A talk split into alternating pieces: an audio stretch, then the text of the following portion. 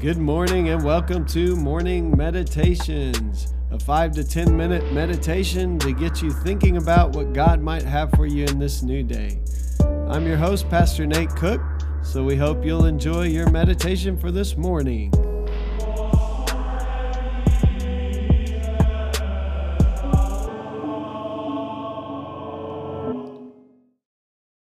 Hey, this is Pastor Nate, and I just wanted to let you know that I'll be on sabbatical from January 4th, 2021 to April the 4th, 2021.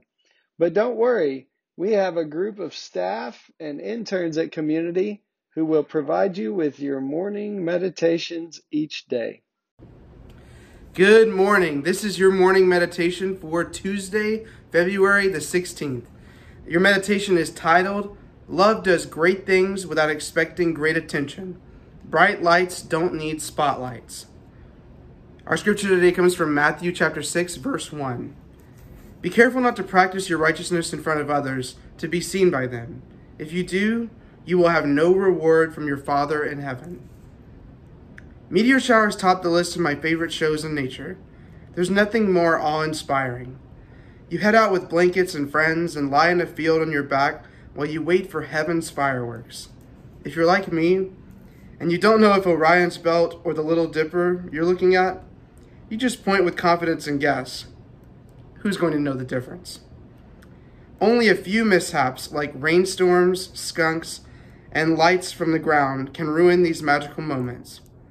Whether it's headlights from an approaching car or the city lights in the distance, they steal the attention from the black velvet sky, showing off the diamonds.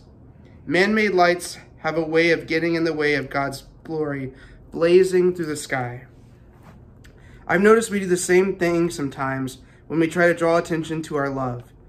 We'll make an extraordinary sacrifice in secret, lighting up a small corner of the world with our love. But then we try to shine a light on it, and the glory is gone. Sure, we're supposed to be the light of the world, but spotlights make starlights go missing every time. When we opt to make it about us, it's like an insecure teenager inside of us turned out the truck lights and we couldn't see the beauty in the sky any longer. The fix is as simple as stargazing. Quit standing up. Lie down. Let your love blaze in the night like a thousand stars. The less extra light we introduce, the better. And our question for today is What secret loving thing can you do for someone this week?